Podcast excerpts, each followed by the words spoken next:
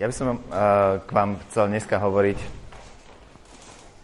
chcel by som dneska k vám hovoriť o jednom takom koncepte, ktorý um, á, to je super. Aha, super.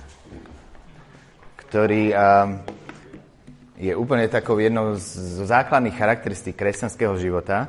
Takže nebude to nič úplne prekvapujúce, a, ale je to základná charakteristika života kresťana, teda človeka, ktorý sa rozhodol, že Ježiš je jeho pán, že ho chce nasledovať. A je to tiež ale koncept, ktorý je úplne taký kontraintuitívny. A kontraintuitívny znamená, že, že, ide, že je trošku v protiklade s tým, ako prirodzene rozmýšľame. Nie je to úplne také, že naprvu, keď sa ráno zobudíme, že nás to nápadne robiť. Hej? Že e, je, to, je to niečo trošku iné, ako, ako by sme prirodzene chceli, ale to, to nie je nič zvláštne, lebo Biblia celá nás volá k tomu, aby sme robili veci, ktoré nie sú úplne nám prirodzené, je napísané v písme, že, že duch žiada proti telu a telo proti duchu. A viete, ako to pokračuje potom ďalej? Aby sme nerobili to, čo by sme chceli. To je tá podstata toho kontraintuitívneho, že, že proste duch nás volá na nejakú cestu, aby sme sa vybrali nejakou cestou, ktorá vedie k životu, ale tá cesta nie je úplne prirodzená. A preto nakoniec, ja neviem ako vy, ale ja preto chodím aj v nedelu do, na stretnutia kresťanov a možno aj vy sa preto stretávate, že, že si chceme pripomínať túto cestu ducha. Pretože tá cesta tela, to je ten vír, v ktorom sme celý čas. Hej? A, a proste tu sa stretávame, pripomíname si túto cestu ducha. Hej? A tá cesta ducha, jedna z nich je, že máme čakať na pána. Že máme očakávať na pána. A keď sa pozrite do písma, tak, tak jedným z hlavných refrénov života viery života kresťana je očakávanie na pána. Je to vyjadrenie takej úplne zdravej túžby srdca. Je tam, ja len pár veršov vám prečítam. Na teba čakáme, o hospodine, tvoje meno a tvoja pamiatka sú túžbou našej duše. V Izaiašovi 26.8. Alebo výzva, očakávaj hospodina, buď silný, nech je pevné tvoje srdce, očakávaj hospodina. Dobrý je hospodin voči tým, čo v neho dúfajú, čo na neho čakajú, voči duši, ktorá ho hľadá. Mám taký veľmi známy verš, o ktorému sa ešte dostaneme. Tí však, čo očakávajú hospodina, dostávajú novú silu, ako orly stúpajú na krídlach, budú utekať a neustanú, pôjdu a nevyčerpajú sa. Takže Boh hovorí, ak chceme mať silu, ak chceme mať nadhľad, ak chceme mať uh, takú neúnavnosť napriek prekážkam, aj proste každodenných chvíľ, tak potrebujeme na jeho čakať. Ja som nazval celú túto kázeň, že čakáreň. Kto z vás má rád čakáreň? Čakáreň je... Áno, áno, sú chvíle, kedy čakáreň môže byť celkom príjemná, že? A, ale, ale ja teda, neviem ako ste na tom vy, ale ja obyčajne čakáreň nemám rád. Čakáreň je niečo, čomu sa snažím vyhnúť, ako sa len dá dokonca. Nemáme rádi čakanie na nič. Hej? Alebo teda ja za seba hovorím, nechcem, nechcem vám to podsúvať, ale, ale je to málo, málo taká akože rozšírená vlastnosť, že niekto by vyslovene chcel čakať. Hej? A napriek tomu v živote akože čakanie je súčasťou nášho života a znovu a znovu sa s ním stretávame. A dokonca, keď sa tak akože spätne pozriete, tak, tak v skutočnosti tie veci, ktoré naozaj stoja za niečo, obyčajne na ne musíme čakať. Už je to vzdelanie, alebo či sú to dobre vychované deti, alebo či to je dobré manželstvo, čokoľvek. Hej, na tie veci musíme čakať a častokrát až spätne, keď sa na to pozrieme, vidíme, že ejda, super, že som čakal, oplatilo sa mi čakať. Takže na jednej strane je tu to, že hodnotné veci prichádzajú cez čakanie, na druhej strane to, a, a tiež to, že, že Boh nás volá znovu a znovu, čakaj, čakaj na mňa, čakaj na mňa. A potom je tu to, že nám sa nechce čakať. A keď sa pozrite do písma, tak pozrite sa na hoci ktorého človeka, tak zistíte, že tí ľudia čakali. A proste Pán Boh ich privedol nejako na to miesto, kde museli čakať na ňo. A keď to vydržali, tak sa diali veci, ktoré, ktoré Pán Boh chcel spraviť v ich živote. Um, no ja by som chcel vás teda pozvať na takú cestu teraz so mnou, že by ste sa zamysleli nad tým čakaním a niektoré z tých vecí, ja, ja chcem hovoriť o pár aspektoch toho čakania, lebo sa mi zdá, že to je kľúčové, aby sme sa nad tým zamysleli. A možno pre niektorých z vás ste uh, a hlavne sa mi zdá, že zo staršej generácie tá ešte bola viac zvyknutá čakať ako naša mladšia generácia. Ale myslím si, že v žiadnej generácii nebolo ľahké čakať. Ale možno ešte tá staršia to bolo jednoduchšie. Ak, ak máte o tom nejaký príbeh, že ste čakali na pána a ste v tomto uh, dobrí, tak ja budem rád počuť to svedectvo na konci, pretože to je niečo, čo nás môže všetkých pozbudiť. Ale dovolte mi teda, aby som vás zobral pár takými vecami. Niektoré sú úplne zrejme a niektoré nie sú až také zrejme pri tom čakaní na pána. A prvým aspektom čakania je, že sa vôbec zastavíme. A to je taký, Biblia to nazýva, že ako taký aktívne pasívny postoj. Že má byť aktívne pasívny. Hej? Že jednoducho čakať na pána znamená, že, že máme sa zastaviť na chvíľu. Ja neviem ako vy, Uh, som zistil, keď som býval v Žiline, že život nebol až taký strašne rýchly, ako je, ako je napríklad v Bratislave. Ja neviem, ako sa vy cítite tu v Trnave, že či váš život je rýchly alebo nie. Ale niekedy mi to príde, uh, že, že život je ako taká rieka, do ktorej len keď vložím nohu, tak má tak, ako keby má tendenciu úplne zobrať ten prúd. Má niekto taký ešte taký, taký dojem, hej? Že, že, že proste ako keby to je proste prúd, vás to zobere a teraz máte pocit, že akože ledva plávate, ledva držíte sa nad vodou. Obyčajne mladé rodiny to tak prežívajú, lebo to je akože a rodiny s deťmi. Proste jedna starosť za druhou, hej. A, a potom, keď do toho ešte príde, že sa vám pokazí pračka, alebo ja neviem čo, hej, tak akože celý váš život máte pocit, že už sa ponárate pod. A teraz uprostred takéto situácie si predstaviť, že sa zastavíte a že čakáte, to je niekedy úplne až nepredstaviteľná vec. A znovu a znovu stretávam ľudí, ktorí hovoria, ja si to nemôžem dovoliť. Ja si jednoducho nemôžem dovoliť sa zastaviť. Pretože život plinie. A ja musím plínuť s ním. A máme taký dojem, že je to tak. Viete, že o čakaní v Biblii hovorí veľa král Dávid. A si to už spomenul dneska v tom úvode. Si mi trošku zobral myšlienku, ale odpočťam ti. A, a král Dávid bol človek, ktorý mal na starosti celé kráľovstvo a napriek tomu to je ten človek, ktorý najviac hovorí o čakaní. Neviem, asi nikto z nás nebude vystavený proste takým tlakom, akým bol vystavený on, a aj takým zodpovednostiam. A napriek tomu vidíme, že on sa, on sa zastavil. Dokonca si myslím, že Pánu Bohu tak záleží na tom, aby sme sa zastavili, dokázali zastaviť, že, že ak my si nevytvoríme na to priestor, on nám ho vytvorí. A ja som mal jedného priateľa na, na štúdiu a on stále, sme mali takú skupinku a on tak chodil a hovoril, že ja neviem si predstaviť, že by som sa zastavil, že by som si zobral čas na čítanie Božho slova alebo na modlitbu. To sme boli na biblickej škole. Hej? A teraz, wow, to je zaujímavé. A potom sme boli niekde na stavbe robiť a na jeho padol taký veľký betonový panel a bol na 4 týždne v nemocnici. A on hovorí, vieš, zrazu som mal strašne veľa času. Všetko to, čo sa mi zdalo, že sa nedá odložiť ani o 10 minút. Zrazu som mal 4 týždne. A mal, on sám hovoril, že mal som dojem, že Boh mi vytvoril ten čas. A máte dojem, že nedá sa zastaviť, a, tak pán Boh sa hovorí, fakt, máš, máš dojem, že nemáš, nemáš na to priestor? Ja ti ho vytvorím. Hej? A, tak... Um, Dá sa to aj tak. Pánu Bohu naozaj na tom záleží. A počúvajte, čo sa stalo Dávidovi. Možno poznáte ten príbeh, ale keď Dávid um, uh, raz čelil také naozaj strašne hektickej situácii uh, a možno si spomínate na, ten príbeh, že Dávid, uh, raz sa mu stalo, že, že vrátil sa domov a zistil, že niekto mu odvliekol ženu, deti aj úplne všetko spálil. Hej? A teraz toto je situácia, čo spravil Dávid. Keď prišiel Dávid so svojimi mužmi v mestu, zistil, že je vypálené, že ich ženy, synovia a céry boli odvlečení. To je akože úroveň stresu akože je strašne vysoko, hej? Dávid a ľud, čo ho sprevádzal, sa pustili do prenikavého náreku, plakali až do úplného vyčerpania a Dávid sa tým dostal do tiesnivého položenia, lebo sa mu ľud vyhrážal ukameňovaním. Všetci boli totiž roztrpčení, každý pre svojho syna a dceru, potom je tam napísaný, Dávid však našiel odvahu hospodinovi svojom Bohu. Viete, čo spravil Dávid uprostred tejto úplne hektickej situácie? Ja teda neviem, ako by som zareagoval, ale to muselo byť niečo strašné.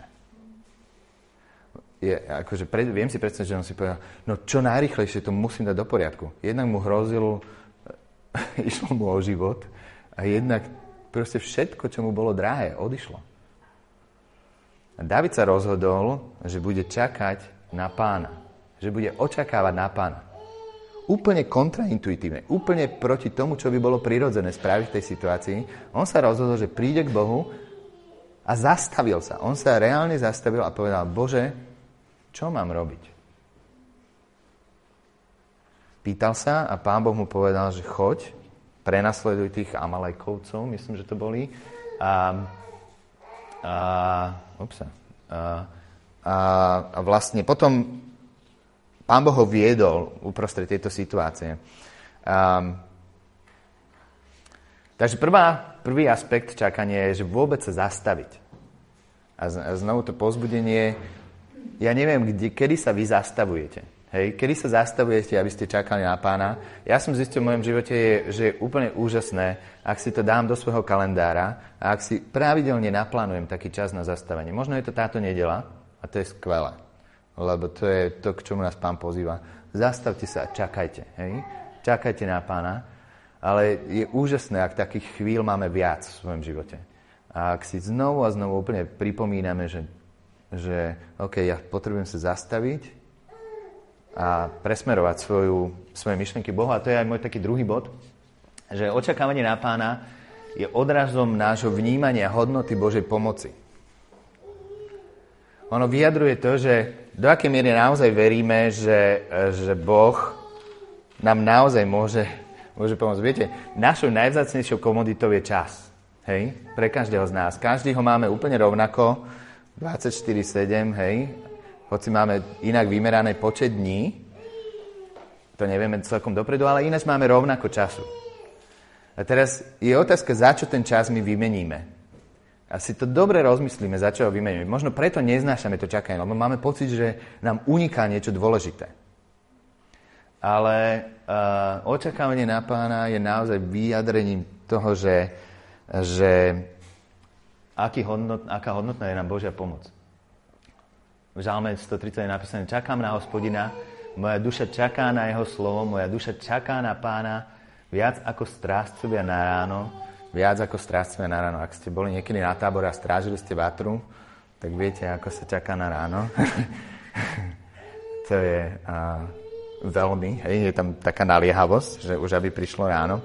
A v Novom zákone je jedno také podobenstvo, ktoré pre mňa vystihuje túto takú naliehavosť čakania. A je to, je to podobenstvo, ktoré možno ste nevnímali nikde, nikdy v tejto súvislosti, ale pán Ježiš to hovorí svojim učeníkom, keď prišli za ním a ho prosili, že aby ich naučil modliť sa. Pán Ježiš hovorí, že, že niekto, povedal im také, také príklad, e, príbeh, niekto z vás má priateľa, pôjde k nemu o polnoci a povie mu, priateľ, požičaj mi tri chleby, lebo prišiel ku mne priateľ z cesty, nemám ho čím ponúknuť. On znútra odpovie, neobťažuj ma, dvere sú už zamknuté, deti sú už so mnou v posteli. Nemôžem vstať a dať ti. Hovorím vám, keď aj nevstane a nedá mu, pretože je jeho priateľom, stane a dá mu, čo potrebuje pre jeho neodbytnosť. A ja vám hovorím, proste a dostanete, hľadajte a nájdete, klopte a otvoria vám. Lebo každý, kto prosí, dostane, kto hľada, nájde a kto klope, otvorí sa mu. Tomu otvoria teda. A, takže Učeníci napriek tomu, že to boli Židia, vyrastali v židovských domoch, vedeli, ako sa modliť, ale videli, že Ježiš to robí ešte trošku inak. Tak prišli za ním a hovoria, prosím ťa, nauč nás modliť sa. To je pre mňa úplne vždycky uh, tajomstvom, že, že Ježiš ich to nenaučil sám od seba, ale a že to nebola prvá vec, ktorú ich učil. Hej?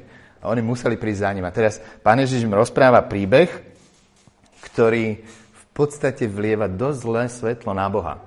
Hej? Akože povedzme si to úprimne začali im rozprávať vymyslený príbeh a rozpráva im o tom, čo oni poznali. U nás je to trošku inak. Oni všetci v tej dobe spali buď v jednej izbe, alebo oddelenie ženy, muži a každopádne spali ale tak, že sa prikrývali spoločnými prikrývkami, lebo ich bolo málo a také tie obyčajné rodiny. A teda dostávame sa do tej situácie, že prichádza priateľ a žiada tohto, tohto svojho iného priateľa, že aby mu dal chlieb. A teraz pán Ježiš zrazu akože by bolo, bolo celkom jasné, že niekto v, tým, v, tom, v, tejto, v tomto príbehu je Boh a niekto je človek, lebo im hovorí o modlitbe, hej, hovorí o prihováraní sa. A ja neviem, či by ste to takto povedali celkom, ako pán Ježiš to hovorí, keby ste rozprávali o Bohu, lebo Boh je tu vykreslený dosť, dosť zle, hej? Ako? A. k tomu sa ešte chcem vrátiť. Hej, to je o pár, o pár e, kapitol neskôr, toto je v Lukášovi 11 a v Lukášovi 18 je to ešte raz, hej. Dokonca tam je súd, súdca, hej. A teraz neviem, keby, ste, keby sme my písali Bibliu, či to tak napíšeme, hej. Ale zdá sa, že, že Pán Ježiš tu chce ukázať na nejakú strašne dôležitú kvalitu, ktorá súvisí aj s očakávaním na Pána. Zice tá kvalita je, že keď prichádzame k Bohu, potrebujeme prísť niečím, čo je tak naliehavé pre nás. Že naozaj nám na tom záleží, že tomu dokonca venujeme čas. A to je pre mňa ako, že znovu a znovu taká otázka, ktorú si kladiem, ktorú si kladiem napríklad večer, keď sa s deťmi modlíme. A si hovorím, za čo sa ideme modliť? Bude to taká ďalšia modlitba, že Pane Bože, daj nám dobrý spánok a tak trošku vieme, že asi sa stane, aj keby Pán Boh nič nespravil. Hej? A tým akože nechcem to podceňovať, hej? Ja som vďačný, že žijeme v, e, v mierovej krajine, v ktorej je mier a, a kde máme čo jesť a tak ďalej. A, a to sú úžasné veci. Ja si to strašne cením. A na druhej strane čo, si kladiem otázku, čo sú tie veci, za ktoré môžeme prosiť a za ktoré dokážeme dokonca takto prosiť, ktoré nám nedajú pokoj. Čo sú tie veci, ktoré vieme, že Boh si práje spraviť v našom svete? Ktoré sa nám stanú tak vzácným, že aj my za ne budeme takto uh, zápasiť. Máme také? Koľko takých vecí máme? A pre mňa to súvisí s očakávaním na pána, pretože, pretože to je vyjadrením toho naozaj, o, o čo nám ide. A niekedy si tak prídem, pripadám, že v podstate mne ide hlavne o to, aby som uspokojil svoje vlastné potreby a to sú tie moje modlitby, častokrát. A, a, a nie o to, aby som sa modlil za to, o, o, čo, o čo ide Bohu, hej, alebo na čom záleží Bohu. Um, Takže očakávanie na pána je odrazom nášho vnímania hodnoty Božej pomoci.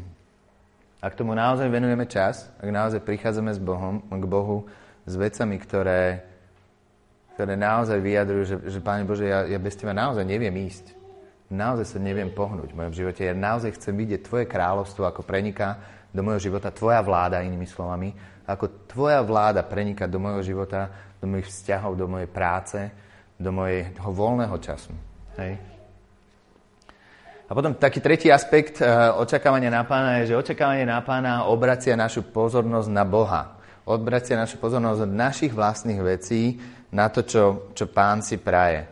A ten známy verš, ktorý som čítal v Izaiášovi 40. kapitole 31. verši, je napísan, kde je napísané, že tí, čo očakávajú na Boha, spomínate si, ako to je, aby som bol rád, keby sme sa to vyslovene skoro až naučili na spameť. Tí, čo očakávajú na hospodina, dostávajú novú silu, okay? a vznášajú sa na krídla ako orly, bežia, neustávajú, chodia a neumdlievajú. Hej? A toto je text, ktorý predchádza tomu textu. Hovorí, že prečo hovoríš Jakob, prečo vravíš Izrael, skrytá je moja cesta pred hospodinom a moje právo uniká môjmu Bohu. Či nevieš, nepočul si? Hospodin je väčší Boh, ktorý stvoril končiny zeme, Neunaví sa, neustane, jeho múdrosť nemožno preskúmať. On dáva silu unavenému a bezmocnému veľkú udatnosť. To, čo mne sa páči, je, že tento text úplne jasne hovorí, že nechápeš to? Pozri sa na veci tak, ako ja ich vidím. Pozri sa najprv na Boha, ktorý má tú silu, ktorú môže, môže ti dať. Pozri sa na Boha, ktorý nie je unavený, ktorý môže aj tebe dať takúto silu. Hej? Obráť svoje oči od seba a pozri sa na Boha. Niekedy sa mi zdá, že, že ja viac ako očakávam na pána, a neviem, možno je to aj vaša skúsenosť, povedzte, viac než očakávam na pána, očakávam na nejakú zmenu skôr. Alebo očakávam na nejaké vyriešenie situácie. Hej, máte niečo, v čom ste nespokojní vo svojom živote? Čokoľvek. Možno je to vzťah, možno je to práca, možno je to nejaké financie, hej. Možno to je naplnenie vašich sní. Má, máte niečo, v čom ste nespokojní? Očakávate na pána v tej veci? Alebo očakávate na zmenu? Očakávame pána. Áno, šalmonská odpoveď. Ďakujem. Viete, keď očakávame na pána, sa mi zdá, že aspoň ja sa prichytávam, že niekedy len tak čakám na zmenu, čakám, že niečo sa vyrieši, ale ako keby nečakám na pána, nečakám na jeho riešenia. A to, čo je iné, je, že, že keď očakávame naozaj na pána, že prestaneme sa sústrediť na tie naše veci a začneme sa sústrediť na Božiu moc. Začneme sa sústrediť na to, kto je Boh. A pre mňa, možno sa to zdá len maličký rozdiel, ale pre mňa to je obrovská vec. Obrovská vec, kedy zrazu akože presuniem svoju pozornosť zo seba a dáme na Boha. A v 2. kráľov 18. kapitole je jeden taký príbeh, ktorý vystihuje takýto postoj dôvery.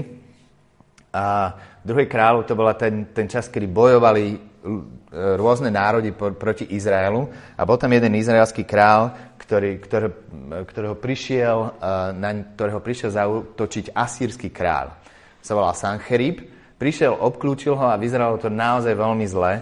On prišiel s obrovskou armádou proti tomuto e, izraelskému kráľovi a viete, čo povedal Sancherib? A mne sa zdá, že to je také akože niečo také symptomatické aj pre našu dobu, možno pre naše okolie, ktoré sa to pýta. Sancherib prišiel a povedal, že kto vás zachráni? Povedzte mi, kto vás zachráni?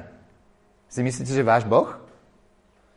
Pozrite sa, my sme tu tí, ktorí teraz vládneme, všetko všetko sa nám darí a kdekoľvek prídeme, všetko vyplienime. Vaše božstva? Naozaj si myslíte, že tento váš Boh, hospodin, že vás zachráni? Pozri sa na to, koľko nás je. Presne takto to rozprával znovu a znovu tento Sancherib izraelskému kráľovi, až ten izraelský král skoro začal tomu veriť. A potom Sancherib, ako keby to nestačilo, mu napísal list a všetko toto mu dal aj písomne. Predstavte si, že váš šéf vám to pošle aj písomne. Hej? Čo si myslíš, kto si? Veríš Bohu? Bohu nebies? Pozri sa ja, akú mám moc. A teraz viete, čo spravil tento, tento izraelský kráľ? Mne sa to strašne páči. Lebo on, uh, je tam napísané, že, že to Chyskia prevzal od poslov listy, v ktorých bolo toto napísané. Prečítal ich, potom vystúpil do hospodinovho domu Rozložil ich pred hospodinom. Chyskia sa modlil k hospodinovi. Hospodin, Bože Izraela, ktorý tróniš nad cherubmi. Ty jediný si Bohom všetkých pozemských kráľovstiev. Ty si utvoril nebesia i zem. Náklon hospodin, ucho a počúvaj. Otvor oči, hospodina, viď. Vypočuj si hrozby Sancherima, ktoré odkázal, aby hanobil živého Boha. Skutočne, hospodin, asýrsky králi naozaj spustošili národy a ich krajiny. Ich bohov spálili a zničili, pretože to vôbec neboli bohovia, ale len dielo ľudských rúk, drevo a kameň. Teraz však, hospodin Bože, zachrán nás, prosím, z jeho moci, než všetky pozemské kráľovstva poznajú, že Ty, hospodin, si jediný Boh. A tento izraelský král sa rozhodol, že sa nebude dívať na to, čo je viditeľné očami, ale sa rozhodol, že uprie svoj zrak že sa jednoducho bude dívať na Boha. Na Boha takého, akého poznal, takého, aký sa predstavil jemu a jeho predkom predtým. A to zmenilo všetko. A ja neviem, neviem ako, ako vy reagujete v takýchto situáciách, keď vám dojde takýto výpis, možno od lekára, alebo výpis možno uh, súčtu. Presne. Kedy to máte dokonca na papieri. A my máme vtedy možnosť sa rozhodnúť, že, že buď teraz akože budem, budem na tomto uh, trvať, alebo jednoducho prídem k Bohu a ten list predložím tak, ako, ako Chyskia predložil pred pána povedal, Bože, vidíš, toto je, takto to je. Naozaj, takto to je. Ale ty si Boh. Ty si Boh, ja na teba čakám. Ty máš ešte iné možnosti, ako ja mám, si viem aj predstaviť. Takže očakávanie na pána obracia našu pozornosť na Boha. A očakávanie na pána je hľadaním a spoznávaním Božej cesty. Hej, keď, keď teda uprieme svoju pozornosť na Boha, keď sa zastavíme, venujeme tomu čas, uprieme pozornosť na Boha, tak potom Pán Boh nám začne hovoriť. A to je, to je podľa mňa úplne úžasné, um, pretože uh, a myslím si, že sú dve také základné veci, ktoré nás Boh učí, keď očakávame na ňo. A ja sa teším na tie svedectvá, ktoré budem počuť uh, teraz, že ako vás to Pán Boh učil. Lebo každý to máme, iste. možno to je staré svedectvo, alebo, alebo nové, ja neviem, ale iste ho máme, ak žijeme s pánom. Prvá vec je, že, že pán Boh nás bude učiť, že ako sa máme vyvarovať nesprávnemu jednaniu a, a skrátovým riešeniam. Keď, keď proste nemáme ako keby trpezlivosť čakať, tak, tak pán Boh nás učí, že to, to, to nechoď. A znovu, znovu, mne sa veľmi páči, keď sa Dávid pýtal napríklad pána, keď sa pýtal hospodina, tak hospodin mu vždy povedal, že vieš čo, toto nerob, ale toto správ. A možno Boh vám povie, že toto nerob. Hej? A častokrát nám povie len takú základnú vec, že nestrachuj sa. Ne, nedovol to, aby ťa ovládol strach. Nedovol to, aby ťa ovládlo reptanie napríklad. Ja verím, že to je to, k čomu nás Pán Boh znovu a znovu volá, tak jak volá svojich učeníkov. Znovu a znovu im to pripomínal. Nedovol, aby ťa ovládol strach. A potom nás učí, že čo je ten rozhodný krok alebo čím správny čas. Dobre teda, takže srneme si to, potrebujeme sa zastaviť, verím. A, a neviem, kde to máte v svojom živote. Možno je to skupinka, možno je to pravidelné stíšenie ráno, možno to je obec s priateľom raz za týždeň, kedy sa modlíte spolu za to, aby, aby Božia vláda bola vo vašom živote. Je to, je to venovanie tomu nejakého času, hej? je to upriamenie našej pozornosti na Boha a potom počúvanie, čo On chce spraviť v našom živote. Čo sa máme vyvarovať a čo máme spraviť. No a posledná vec je, že, že výsledkom očakávania na hospodina je nová sila. Povedzte, čo sa deje, keď nečakáte na pána? Čo sa deje, keď nečakáte na Boha, aby, aby, aby robil vo vás, veci vo vašom živote? Vyčerpanie. Vyčerpanie opak tohto, hej? Čo, Zmetok. Panika. presne tak, presne tak. Zlyhanie. Aha. Nepokoj. Strata vnímania alebo správne úsudku v tom, že čo je dôležité a čo menej. Presne tak, zrazu náliehavé veci nás úplne dokážu prevalcovať. Aha.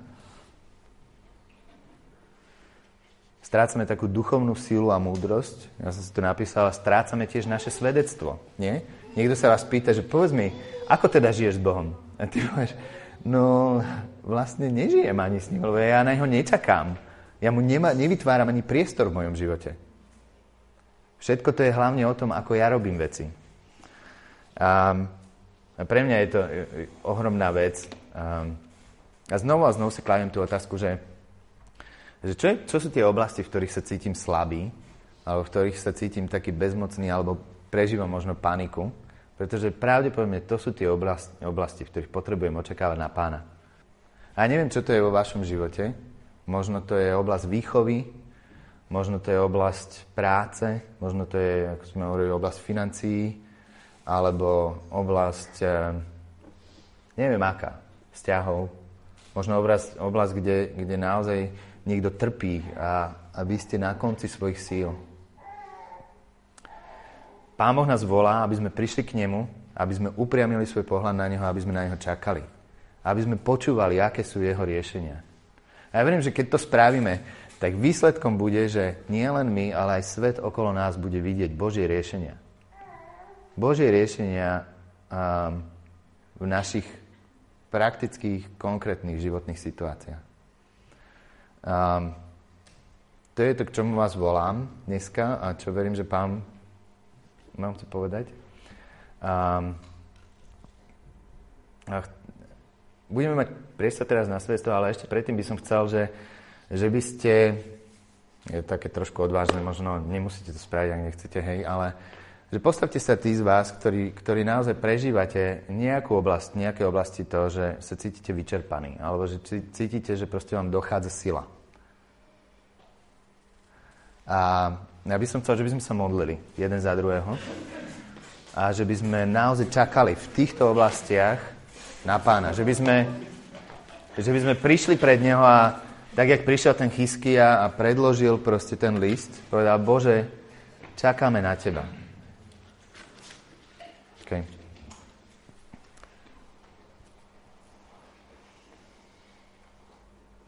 Pane Bože, Ty si naša jediná nádej.